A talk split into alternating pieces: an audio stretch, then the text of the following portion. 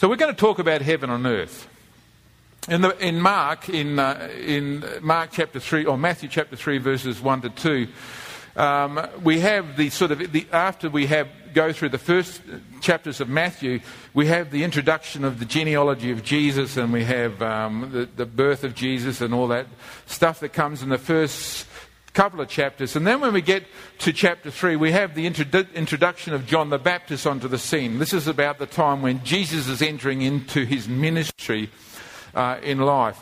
So um, we, we, John says, he says these words. He, he says, Repent ye, for the kingdom of God is at hand. And what he was saying, he said, Look, you've got to change because the word repent means to change. He says, You've got to change because God's kingdom is right near us. He's baptizing people for the forgiveness of sins, repentance and the forgiveness of sins, and he baptizes them in the name of John. And through the crowd comes Jesus. Now, when John sees Jesus, he knows who he is because he can see the dove come down upon Jesus, and after he's baptized him, Jesus goes up and says to him, You know, you need to baptize me. And John says, I should be the one being baptized, not you. But Jesus says, No, this is the beginning of my ministry. I'm starting my ministry now. I'm 30 years old, and that's it's time for me to set off on a job that i have come to do. So baptize me. Let's get this over and done with. So he's baptized, and the, the, the a, what appears like a dove comes down and lights on them. They hear a voice, This is my beloved Son. And it's quite a moving moment because Jesus is set for his ministry. In the very next chapter, in Matthew chapter 4, we have the devil um, taking Jesus, or, or the Spirit of God moving Jesus out into the wilderness where he will fast for 40 days and 40 nights. And as he's fasting, he's just seeking God and, um, and pursuing God for his life and work in God. And when he's finished his fast, the Bible says he's hungry, and the devil comes to him, Satan comes to him, and begins his temptations. Now, we in Christendom have always thought that the temptation of Jesus at this particular point of time was to show us that Jesus was just like us, a human just like us, and could fall or could be tempted on things that would, um, would be tempting to us. However, I am not convinced theologically that that was the case. I do not think that Jesus was um, ignorant of who he was. I do not think that when he came to the temptations that he stood there and trembling saying, this is so hard, I'm feeling so tempted. I really do believe, and I think scripture tells us that Jesus was in full control of every part of his faculty, every part of his mind, and was not tempted by what the devil was saying to him. I think that he felt the pains and the rigors of the human body. I think he felt extremely hungry, but I don't think his spirit was at all moved by what the devil was actually saying to him. And I think the devil, the temptation was all about the devil trying to find out who this guy was rather than trying to tempt Jesus to stumble in his fall. And I want to, I want to just uh, try and build that idea for you today so that you can understand that when we receive Jesus into our lives, we do not receive a human being who's just like us who's able to fall. We see, receive into our lives an unconquerable Spirit of God who will never fall under any circumstances. That any temptation that comes near him will just prove the strength of his character, nothing more than that when they built the Sydney Harbour Bridge to show that the, the people in Sydney that you could climb onto the Sydney Harbour Bridge and it wouldn't fall down, they travelled onto the bridge and, and took onto the bridge every semi trailer loaded with heavy metal to prove to the people of Sydney that this bridge was good to withstand the load. The tempting or the testing was not to make the bridge fall down, but to show the people in Sydney that this bridge was good to stand the load. The tempting or the testing that Jesus took on at this point of time was not to trip him up as though he was going to or could possibly fall. He was God in the flesh. How can God fall? Can God do evil? It's impossible for God to do evil. So if it's God in the flesh, it's impossible for him to sin. I know that some people don't agree with me, but that's okay. I'm going to build this case for you today so that you can get to understand that the, inco- the unconquerable Jesus who lives within you will protect you and will keep you from sin. You don't have to be sitting there thinking, oh, I'm too weak. You don't have to face this in your own strength. You have to face this in the authority and in the power of the one who never falls and who would never fall. God cannot be tempted by evil, and neither does he tempt anybody with evil, it says in James. So he can't be tempted, the Bible tells us. So when Jesus came to establish this kingdom on earth, and when the devil came to him and started to tempt him, the devil was trying to figure out what was going on with this man. You know that Jesus actually prayed, Thy kingdom come, thy will be done on earth as it is in heaven. Jesus came with a sole uh, purpose was to unite, unite you and I back to the Father and to establish his kingdom back in this earth again. His rule and his reign back in our lives. So here we have in Matthew chapter 4 the devil missing the point completely. I want you to get this in your mind. Here we have one of his. He's already told the Lord of the universe, who, who uh, threw the universe into space, created all things, to change stones into bread to appease his, his hunger.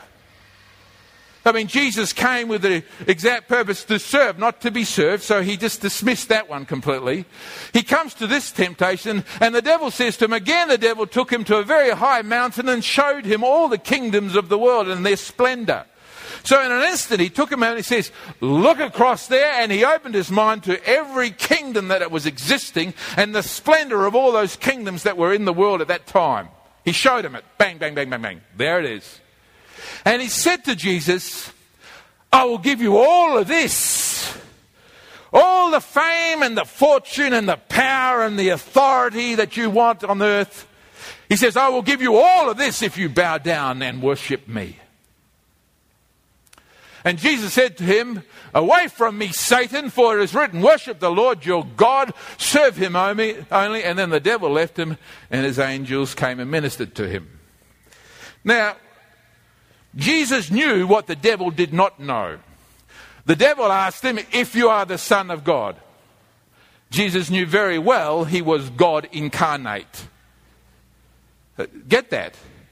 Jesus was not a human man, just a human man walking around with the gifts of the Holy Spirit on him.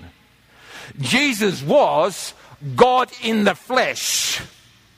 He was all divine, as in pure deity, and he was all human, as in human nature, he was human and in human body. So he was fully divine, fully God, and fully human. He was the only one like that, has only ever been one like that. He is the only begotten, full of grace and truth. He is different to you or I. He was God in the flesh, and when he stood before Satan, and when Satan uttered these things to him, he knew he was God in the flesh. The devil didn't know it, that he knew it.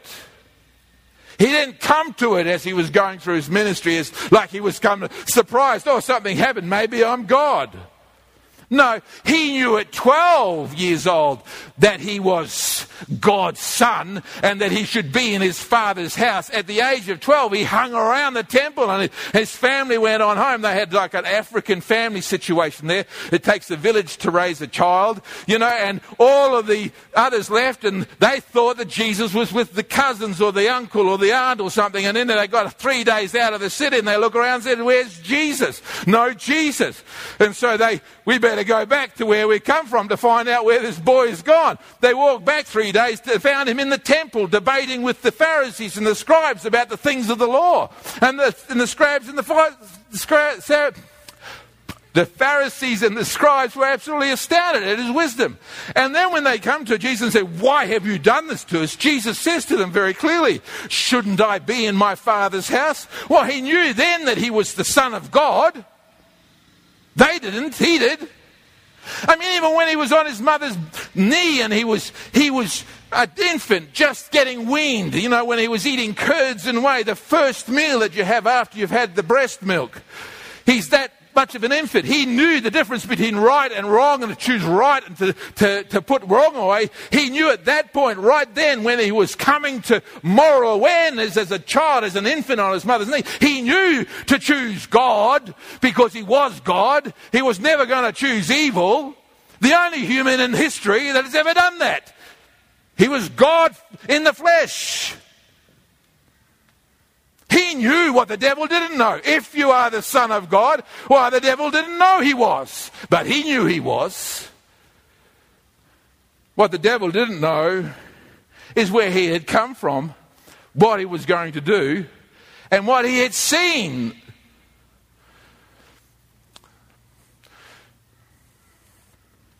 Everything that Jesus had seen beforehand Everything his eyes had seen in the spirit world, everything his heart had grasped from the Word of God, everything that God had revealed to him as he was growing up, everything that he had known from his uh, previous life in eternity past in the glory of God before, he had that, he knew that, it was part of him. And so when the devil's coming to him, he doesn't know that, and he's trying to tempt Jesus with regard to stuff that is in this world. This is what the picture is. Satan says to him, I'll give you all the kingdoms of the world and their splendor and their glory. And Jesus looks at them and says, You're not trying to tempt me with that, are you?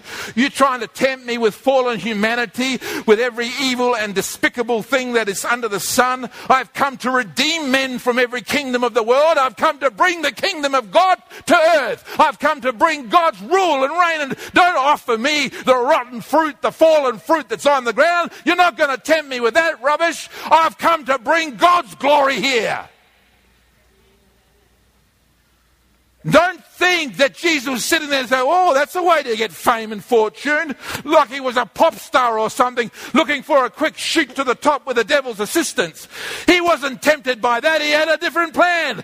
John had already known what the plan was. The kingdom of heaven is near, he had preached. And Jesus come preaching, repent for the kingdom of, of God is here. Now change. Change from the kingdom of this world. Don't think that when the devil puts this plate of rotten fruit, maggot ridden meat in front of Jesus, that Jesus was somehow going to look and say, Oh, gee, I feel some sort of temptation there. To do that, you've got to minimize Jesus. You've got to turn him into a, a flat headed, just human being. He wasn't. He was the Son of God, the unconquerable Christ. That's who he was right then. But the devil didn't know that. Jesus knew that, but the devil didn't know that. Listen, friends. The kingdoms of the world were nothing to be looked at. He was bringing a new vine, a vine that was plump with fruit that was still attached to, not fallen fruit withering from the vine, but a new vine where man would live in communion with God, where man would live in communion with heaven, when heaven would be on earth with man. That's what he was bringing. He wasn't bringing a fallen kingdom, he was bringing a risen kingdom. That's what he was bringing with him and he was not going to give away that for rotten fruit. It's inconceivable to think that the creator of the universe and the creator of principalities and powers, when standing on the top of a tower, and the devil says to him, Throw yourself down because the word of God says that he will give his angels charge over you to pick you up, to protect you from hurting yourself. Jesus looks at him and said, You puny thing, don't you know I'm the creator of every angel that there is? That angels come to me for protection. I'm the Lord of life. I don't know. And he says to him, Don't tempt the Lord your God. And we think, oh, he's talking about God. I think he's talking, don't tempt me. I'm God. But the devil didn't know that. The devil didn't know that. He knows it now, but he can't do much about it. What did, what did Jesus know? Jesus knew he was Emmanuel, God with us. And Joseph was told by an angel, the angel Gabriel, when he had heard his wife, his, his virgin wife, was uh, the betrothed wife, was, was pregnant with child, and he was going to put her away, uh, going to divorce her and put her aside. An angel come to him in the dream and says, Listen, don't do this, Joseph. And this is the words that he received from the angel. The virgin will bear a child and will give birth to a son. And they will call him Emmanuel, which means God with us. And he quotes a passage of scripture from Isaiah, the prophet Isaiah, in the Old Testament. It's verse 9, 6. He says, For under us a child is born, for, for unto us a son is given, and the government will be on his shoulders, and he will be called Wonderful Counselor, Mighty God, Everlasting Father, Prince of Peace. Do you think Jesus had read those verses beforehand? Well, we're told in Hebrews chapter 10, verse 5, he says, you weren't happy with sacrifices and you have prepared a body for me, he says. And it is written in the scrolls about me, and he's read it. Jesus has read what's written about him. He sees himself in the Word of God. He's read this, and he understands that I am mighty God, the everlasting Father. The Father is in me. I am God. God is me. I'm here. Jesus knew that, but the devil didn't know that. If he had known that, he wouldn't even bother to try. He would have run away. Get away from this one. This is dangerous.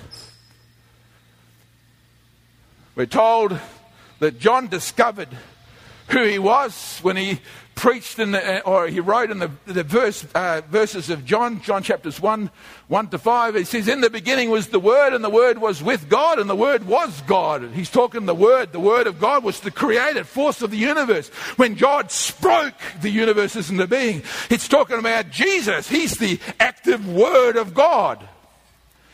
He says, The Word was with God, and the Word was God. He was with God in the beginning. Through Him, all things were made. Without Him, nothing was made that has been made. In Him was life, and life was the light of men. Now, listen to it. And the light shines in the darkness, and the darkness does not understand it, or the darkness does not comprehend it, or the darkness cannot overpower it. Jesus knew who He was, but the devil did not. In Philippians, Paul tells us in chapter 2, verses 5 to 7, he tells us how much Jesus knew about his state beforehand. He says, Your attitude should be as the as same as the, that of Jesus Christ, who, being in very nature God, did not consider equality with God as something to be grasped. He says, but he made himself he made himself nothing, taking on the very nature of a servant and being made like human likeness. So, this is talking about Jesus when he lived in heaven. When Jesus was living with God, when God the Son was living with God the Father and God the Holy Spirit, remember they all lived together and they all spoke together when they're created. Let us make man in our image, they said in the book of Genesis. When he was living there and he created it all, he was equal with God. He was God. There's the mystery of the triune Father, the triune God right there, the Trinity. They're all there together. So he was there. He knew exactly who he was. But even though he was equal to God, he decided to come and to step down into life, clothe himself with human flesh, and submit himself to the will of the Father to achieve a purpose. So he came and he came to serve. He came to serve humanity which was lost. He, he knew he was going to do this. And the Bible tells us quite clearly that Jesus was crucified before the foundation of the world. It says that he was crucified in eternity past. I mean, Jesus knew exactly what he was going to do before he even came to do it. He came and he started to do it. He, he, he came onto earth, so he knew exactly what he was there for. He knew who he was. The devil didn't know who, he was, but he knew who he was, and he wasn't moved by Satan's attempt to. De- deceive him and twist his mind. That was an education for Satan, and we know it was an education for Satan because the next chapter, when uh, when um, Jesus walks into the synagogue to a demonic person, they start saying, "This is the Holy One of God." He starts to shout out of the top, and Jesus says, "Shut up, be quiet," and shuts him up. Why? Because the devil already knew now this is the only man ever in human history that was able to withstand my temptations. This is the only man that was able to say no to sin. This is the only man who never sinned. There had never been a human being ever created that was able to do that. So they knew this man was different. He got that because he couldn't move Jesus, and he couldn't move Jesus because Jesus knew who he was knew what he was about and knew what he was doing, and that was enough to keep his mind completely straight through the whole thing. which one of you, which one of you would be lured into a situation if you were drawn into a situation and some guy came up to you and he brings a bowl of maggot ridden, putrid smelling, disgusting flesh and puts it in front of you and says, You can have fasted for 40 days and 40 nights. And it says, Eat it. And unless you've been watching Bill, what's his name? Grill, what his, what's that guy who, hey? Bear Grylls, you would say, Not for me. But if you knew that there was a feast at a table, at a banquet that was waiting for you just around the corner, would you say, No, I'm not having this rotten flesh. I'm going to wait for the banquet that's coming? Which one, well, what would you do? Would you be slightly tempted? You'd have to be a clown. You'd have to have half a brain. Jesus didn't have half a brain, he had a full brain with full capacity. He knew exactly who he was, and he wasn't tempted by that. And the one who lives within you, this is the wonderful, wonderful news. The one who lives within you, the one who empowers you, is Him, the very same God, living within you, giving you all that you need for life and godliness, so that you can withstand all that He throws at you in every situation. The devil didn't know about Jesus. The Apostle Paul tells us that very clearly. He says in 1 Corinthians chapter, chapter 2, verses 7 to 10, no, we speak of a, a, God's secret wisdom, a wisdom that has been hidden and that God destined for our glory before time began. Listen to what he says. None of the rulers of this age understood it, for if they had, they would have not crucified the Lord of glory. Devil would not have crucified Jesus if he had known what Jesus was doing. That would have been foolishness. Don't kill him. Don't touch him because if you kill him, he makes a, a remedy for sin. Don't touch him. Don't kill him. Don't do away with him because if you do away with him, he frees humanity from our hold. Don't touch him. Don't kill him. He would never have done it. The Bible says he would never have killed the Lord of glory if he had known. But this was God's secret. This was God's secret weapon. This was God coming down into the flesh. This was God bringing salvation. This was God bringing something to us that the devil didn't know about. And so when the devil's trying to tempt Jesus, he doesn't know what Jesus knows. And I'm glad about that. And listen to what it says there at the bottom of this passage of Scripture. It says, No, however, it is written, directly it goes on, No eye has seen, nor ear has heard, no mind has conceived what God has prepared for those who love Him. And I love this. he's saying, You can't even imagine what God has got for you. You can't even conceive to put it in your mind what God has got for you. If you sat down and tried to ponder it, you wouldn't be able to ponder the things that God has prepared for you. And then he says, But God has revealed it to us by his Spirit. So he's actually let you know the secret. Wow. Well, come in, Johnny. When was that? I mean, I don't think I got the secret yet. Yeah, my life on earth is kind of like miserable. I think I'm getting beaten by Satan more than I'm beating Satan. I haven't got the secret yet. That's what this series is about. It's about helping you find the secret, helping you to find the information that you need to know what you got inside of you, what God did inside of you, so that you are not overcome by sin, that you are overcomers in Christ Jesus. That's what this is about. That's what we're trying to do. God said He has revealed it to us by His Spirit.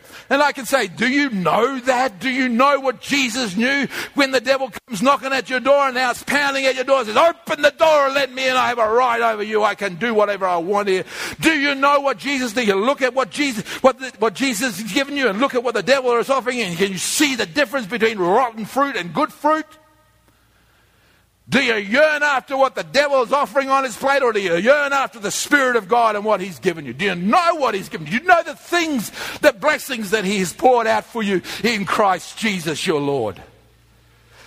Are you living with those on the inside with such reality that you know this is me, this is who I am, this is my identity, this is, this is my life in Christ Jesus? Do you know that so well? So that when the devil comes knocking on your door, you look at him and say, What do you think you are trying to offer me? That's not even tempting. Doesn't even move me. Not interested in that package of crap. Excuse the French. Paul says it with those words. He calls it excrement. He says, I want to know Jesus. He says, I consider everything else as dung, excrement. He saw the difference. The trouble is, we get in life and we don't see the difference because we don't know, because we haven't spent time seeking for knowing what God has got for us in Christ Jesus. And the devil runs with your ignorance and plays you into a corner and, and tries to destroy your whole life just because you don't know. You don't know. John experienced this. I mean, John is this guy who, who says, you know, if a person is born of God, he will not sin. He can. He uses the word cannot. It's impossible for him to sin.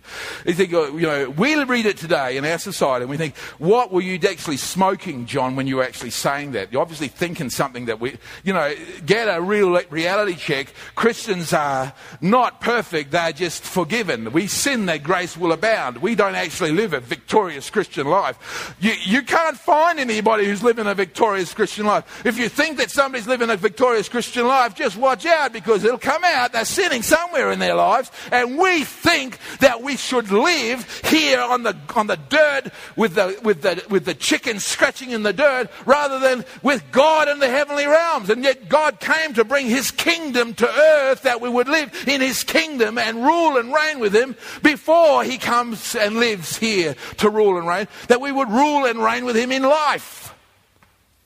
That we will be more than conquerors through Christ who strengthens us. We live in this place of mediocrity. We live in this place of sickness. We live in this place of sin because we think that that's what is our only option. My friends, it is not your only option. You have again everything you need for life and godliness through the knowledge of Jesus. You got to get the knowledge of Jesus in you.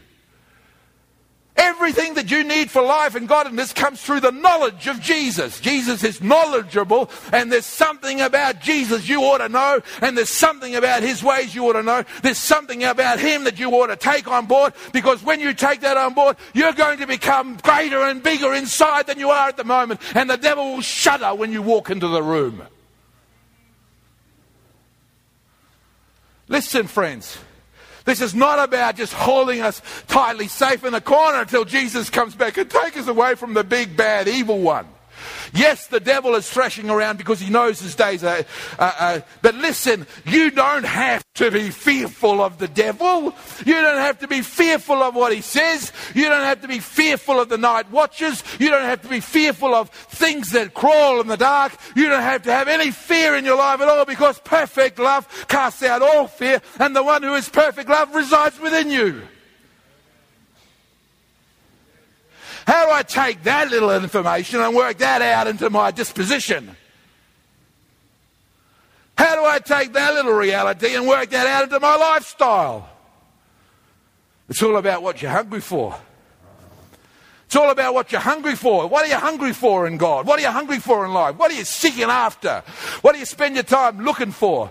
Paul, John says here, he says, that which we, we, that which was from the beginning we have heard, we have seen with our eyes, which we have looked at and our hands have touched. This we proclaim concerning the word of life. The life appeared, we have seen it and testified to it. We proclaim to you the eternal life which is from with the Father and appeared to us. He said, you know what? I've seen it with my eyes. I've touched it with my hands. I've smelled it. I've tasted it. I've seen heaven on earth. And you know, I am telling you what I've seen and experienced. Don't sit here and think that Christianity and religion is sitting in a pew, not experiencing anything of God. If you haven't experienced something of God, you're missing the point. Heaven is on earth, Jesus is alive, He's there to experience. If you say, I haven't really experienced anything God, then you are lost still because the Spirit of God testifies with our spirit that we are children of God. He says to us on the inside, without any doubt, you're born again. You don't have to worry and doubt about that. You don't have to worry whether you're saved. Once you know Jesus, you know Him and you know Him and you know Him. His sheep hear His voice. You heard Him, you hear Him, you've seen Him, you've got Him, you've tasted that the Lord is good and He's within you. And no one can tell you that you're not saved because you know him. Oh, says Paul, that I might know him, that I may know him in the power of his suffering. Nothing could bend Jesus, nothing could break Jesus because he was the unconquerable God in flesh. John wants you to experience this as well. Have you experienced it? In John chapter 1, verses 1 John chapter 1 through 3 says, We proclaim to you what we have seen and heard, so that you also may have fellowship with us. And, and our fellowship is with the Father and the Son, Jesus Christ. He's living in fellowship with God. God, the creator of the universe. John says, I'm telling you what I've seen and tasted and touched, so you can have fellowship with us because we're having fellowship with God. Amazing stuff. Absolutely amazing stuff. John, the same author, writes in John chapter 17, verse 3 says, Now this is eternal life, that they may know you. What's eternal life? This is kingdom of heaven stuff. That they may know you in Jesus Christ, whom you sent. In John chapter 20, verse 31, he says, But these are written in all the promises and all the parables and all the all the, uh, the miracles were written and all the things that John wrote in this thing, that you might believe that Jesus is the Christ, the Son of God, and that believing you might have life in his name. You've got to know today that you can experience eternal life. Eternal life.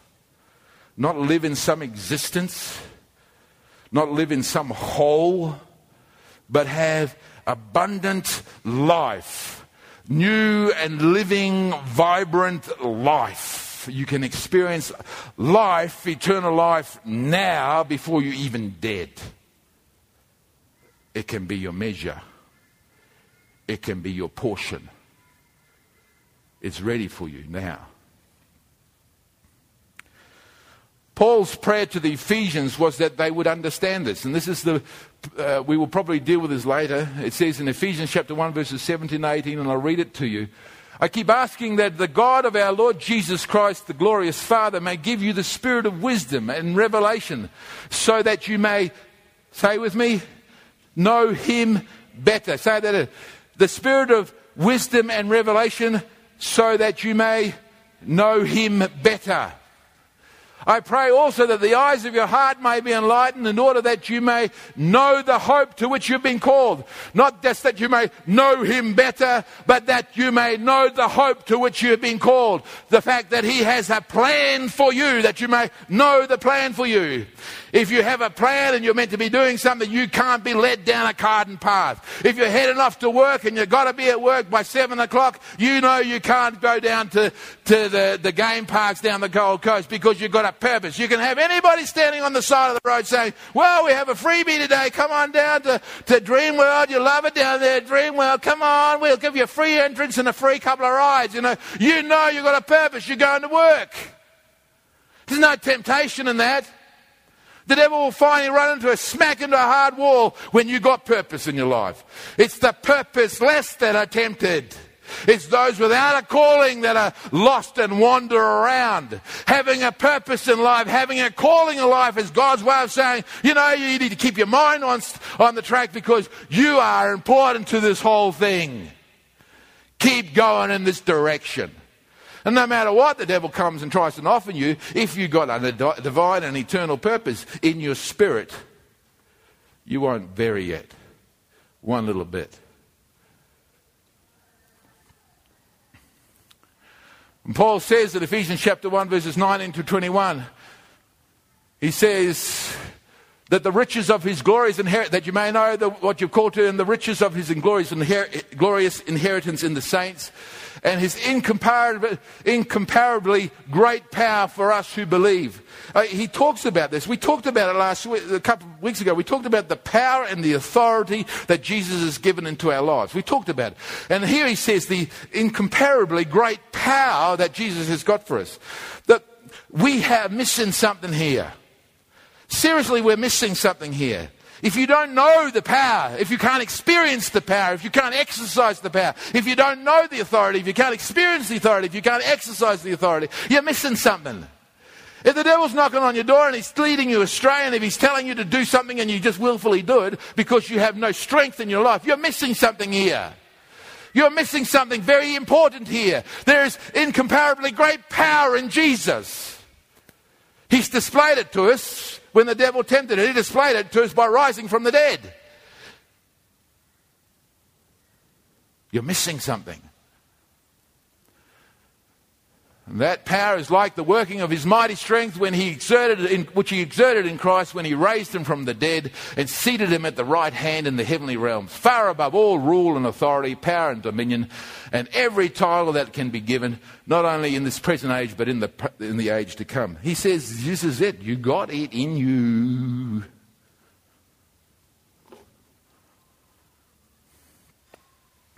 Verse 22 and 23. And God placed all things under his feet and appointed him to be head over everything for the church, which is his body, the fullness of him who fills everything in every way. Ooh. You feel that? Think about that. Everything. All power, all authority, everything, over every demonic work, over every principality, every dominion, every kingdom, everything has been given into the hands of Jesus. He rules and he reigns. He is the King eternal. Think about that. Now, you've got to take that out of heaven and put that on earth. Where is the kingdom of heaven? It says, the kingdom of heaven is within you. Stop now. Think that one through. Let that grasp you when sin comes knocking at your door. What have you got inside of you? What's bubbling up inside of you, what's surging through your mind and through your mentality when the devil comes to lure you with a rotten bowl of fruit. What's there? What's inside of you? The God of this age has blinded the minds of unbelievers so that they cannot see the light of the gospel of the glory of Christ, who is the image of God. Oh, yeah. Oh, the devil knows that you could know this. The devil knows that you could believe this, so he wasn't, doesn't want, he thinks you don't believe it. So what I'll do is I'll start to cloud your mind. I'll start to take away your thinking. I'll start to cloud it so you can't see. I'll start to block it out. I'll make you an unbeliever again. I'll take you and take it all away so that you get all lost lost and fearful and confused, you won't know what's going on. The devil's at work trying to steal and rob, not what you what you have because he can't touch that. He's starting to steal and rob your sight so you can see it. Paul's telling you you should look at it. Here's some amazing stuff the Apostle Paul wants you to know. This is what you should know.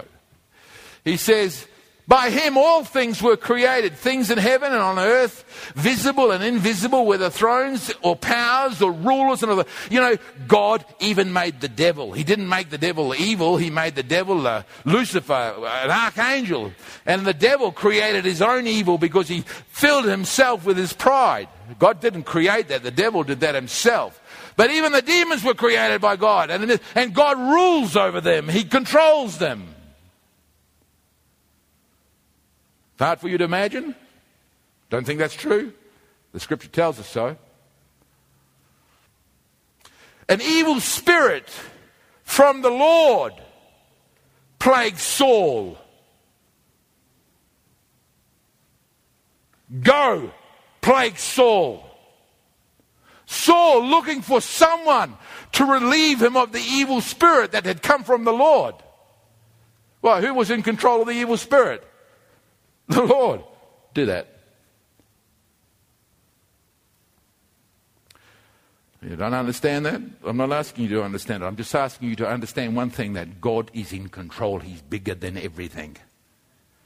He's bigger than every demonic force and than every demonic power. He's bigger than everything that would come against you, everything that would present itself against you to try and cause fear into your life. He is bigger and stronger and mightier and more powerful. He is over all. Remember that. All things were created by him and for him. And Paul, the apostle, wants us to know that Jesus that you have in Christ, uh, temptations are useless to you. He says, He is before all things, and in Him all things hold together. And He is the head of the body, the church. He is the, the beginning and the firstborn from among the dead, and so that everything might have. So that in everything he might have supremacy. God was pleased to have his fullness dwell in him, and through him to reconcile all things to them, God has chosen to make known among the Gentiles the glorious riches of this mystery, which is Christ in you, the hope of glory. Now, go back here, he says. He says, God was pleased to have all his fullness dwell in Christ. So that's God who created the heavens and the earth, the fire breathing God who spoke the stars into position and set them in their orbit, God who spoke life onto the planet Earth, who spoke life and caused human beings to be created, and he caused animals and plants and vegetation. He spoke life and light. He called light and darkness dark. He, he did all of these things. He was masterful in, in his creation. All that fullness dwells in Jesus. In Jesus. He was pleased, God says, to have all his fullness dwell in Jesus. And then Paul says in verse 27, and this is the secret. To them God has made known among the Gentiles the glorious riches of this mystery, this mystery, this secret, which is Christ in you, the hope of glory. So all the fullness of God now lives where? In you. It's in you. Here's what he says chapter 2, Colossians chapter 2, verses 18. See to it that no one takes you captive through empty deception, through, through sorry, through hollow and deceptive philosophy, which de- depend on human tradition and the basic principles of this world rather than Christ. So what he's saying is this, look, you've got to be careful that you are not deceived when you're looking around this world. He says, when you're looking around this world, there's lots of people talk, saying lots of things. There's lots of traditions out there. There's lots of ideas out there. There's lots of philosophies out there. There's lots of ideas about where we all came from, what sort of. He says, you ought to be very careful that you don't get deceived by this world because you're coming from another world. You've got to think differently than this world. Then the very next verse he says, For in Christ all the fullness of deity lives in bodily form, and you have been given fullness in Christ. He says, Don't be deceived by this world because you've got a new world inside of you. You've got the fullness of God living inside of you in bodily form. You've got the whole of God inside of you. You don't have to be deceived. You've got all of God inside of you. He says he's the head over every power and authority. When was the last time the devil came knocking on your door and you felt that you couldn't say no? Well, if you do that, you've got to dismiss one very important factor. When devil comes punching on your door and says, open up, you know you can't resist. You want to send Jesus, the power of God, to, to the door and say, Jesus, tell them where to go. Because you're living in this house now. I'm not here alone. He will never leave you, nor will he ever forsake you, where you may boldly say, The Lord is my helper. I shall not fear what man shall do unto me. Why? Because the fullness of God resides within you. Everything of God resides within you. Did you get it? Do you know it? Well, I hear you, Mark. It's all very inspiring today. But you know what? I'm going to wake up tomorrow. I'm going to feel fear again. I'm going to have a bad dream in the night time. I'm going to feel kind of like I can't do anything. What do you expect me to do when I'm feeling? Well, I'm expecting you to live your life according to the Word of God and not according to your emotions and your feelings. That's the first thing. You are people of faith, not of, of, feelings and experience. Don't come to me and say, My experiences, I don't care what your experience is. Respectfully, I don't really care what your experience is. You know what really matters is what you understand about the Word of God and bringing the Word of God into your experience. Taking the Word of God and applying it to your experience.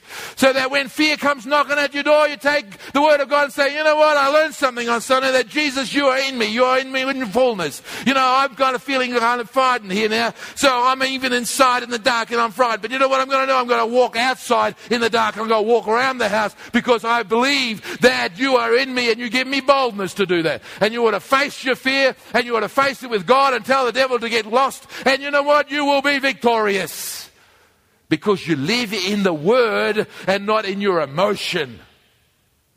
The world wants you to be beckoning and running after every whim of emotion. Come on, let's do this. It feels so good. Come on, let's party. It's party time. Come on, let's all get dressed up because you'll feel so well when you're looking so fine. You know, the devil wants you to play with the emotions. God wants you to play in faith.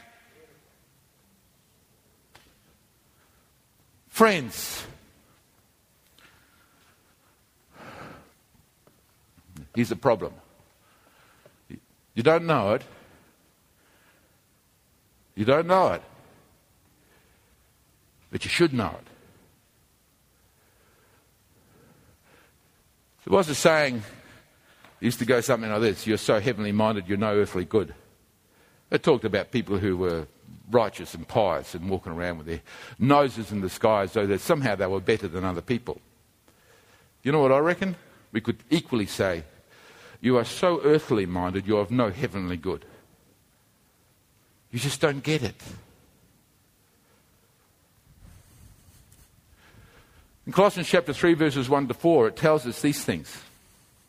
Since then you have been raised with Jesus, or raised with Christ, set your hearts on things above, where Christ is seated at the right hand of God. Set your minds on things above and not on earthly things. Oh, hey, Jesus is bringing us a heavenly kingdom. It's heaven on earth. He says to you, set your mind on what you have in heaven. Set your mind on what you got, what Jesus is bringing to you right now. Set your heart on those things. What things? What things should I be setting my heart on? That's what we're going through the book of Ephesians about. The things that God is giving us. The positions that we have in Christ. Because it's just the manifold wisdom of God. The gifts that He's given to us. The, the power that He's given to us. The blessings that He's given to us. All provided for us. These are the things that we set our hearts on. These are the things that we set our mind on. These are the things that grow in us. Add to your faith knowledge and to your knowledge temperance and to your temperance self-control and all these. If these things be in you, if these things be in you, will be neither profitless or usually you'll be, you'll never fall, he says. You'll never fall. Oh, I wish I could never fall. Well, get your heart and your mind on different things. You're too busy looking at rotten fruit. Rotten fruit will give you a gut ache. It will take you to hell. Set your heart on things above. Abide in the vine. Live in the vine. Draw from the vine. Suck from the vine. The vine's attached to the Father God, the heart of God. The Father heart of God wants to breathe itself through you and He wants to help you to bear fruit unto Him. Fruit to glory. What are you looking at? You're looking at fallen fruit. You're looking at rotten fruit. You're getting tempted by rotten, fallen fruit when you should be looking at a, a, bunch of grapes stuck on a vine that's full and fresh and the sap of God. For you are to abide in the vine. You know, look, think about it. We've had a long and hard Christmas holiday. Young people, you've been bored out of your brain. You run around, I'm so bored. I'm bored, Mum, I'm bored. Or what? Why are we so bored? Because we have grown up in a society that says we have to entertain us or be entertained all the time. So if I'm hanging out and I've got nothing to do, somebody has to entertain me. We learned it because we're addicted to the TV and the TV entertains us. And so we think, you know, if I've got nothing to do, what can I do? You know, it's a lovely day outside. You could go for a walk. You could do a number of things. You could dig a hole in the backyard. Why would you want to dig a hole in the backyard? Well, I just dig a hole in the backyard. You know, you dig down far enough, you find clay. Well, what can you do with clay? Well, wet it up and I'll make a pot out of it. Well, that's what I would do when I was younger dig a hole and find some clay. Then we found some clay, we can make a pot. Oh, I got some matches here. Let's light a fire and let's. Oh, well, they didn't like that, but we did it anyway and we set the place on fire. Doesn't really matter, but there's plenty of things that you can do other than being entertained. Our young people think that we have to be entertained, so we sit there and we're looking for things to entertain us. Why don't you entertain yourself in the Word of God? Why don't you entertain yourself in the things of God? Why don't you entertain yourself in the mind of God? Why don't you spend some time with God and fill yourself up with God? And you may find that you are no longer bored, you have purpose in life. Being entertained is for purposeless people. I don't have time to be entertained. I have time to do the work of God. I only have a limited amount of time. My time is running out. Pretty soon I will receive an upward call. My time will be over. I've got to make the most of it while I'm here. Don't ask me to waste my time. The Bible tells me to redeem my time. Why? Because people with a purpose is the place to go. I've got a purpose and I've got a person inside of me who wants to empower me to do what he wants me to do. I've got things to do. Don't ask me to be entertained. I will entertain you with the gospel. Friends, what are you looking for? Seriously, what are you looking for? Kingdom heaven? Or kingdom of earth. And when the devil comes knocking on your door with all of that temptation, he doesn't know what you're going to do. If you decide today to live to God, you can know something that he doesn't know. And you can give him an education in the process of his temptation. He can learn that you are born of God, blood covered, purpose driven for Jesus. And he can learn that you are not to be messed with. Because when you speak to him and tell him, get out, the Bible tells me he will flee from you. You've got a week in front of you. How many hours in a week, Graham? I'm asking you. Oh, Andrew, how many hours in a week? He's got me here. He's at barbecuing. You got a week. 24 hours in a day times seven. What's that, Warren? 168. Warren had it. 168 hours in front of you. How are you going to use them? Seriously. Seek me while you may be found. Call upon me while I'm near. Let the evil man forsake his ways and the wicked man his thoughts, and let him turn to me, he says in Isaiah 55. My thoughts are not your thoughts, neither are my ways your ways, says the Lord.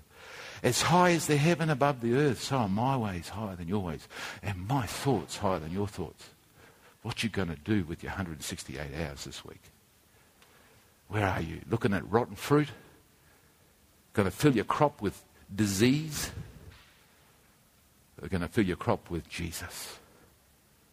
Let's pray. Father, I pray right now in Jesus' name that your word would bear a hole right into our hearts and lives. Burn it into us, O oh God, by your Spirit today. Lord, graft your word into us. And Lord, help us to receive with meekness the engrafted word which is able to save our souls. Lord Jesus, lift us Help us to see how you, you've worked your grace in our lives and given us victory in Jesus' name.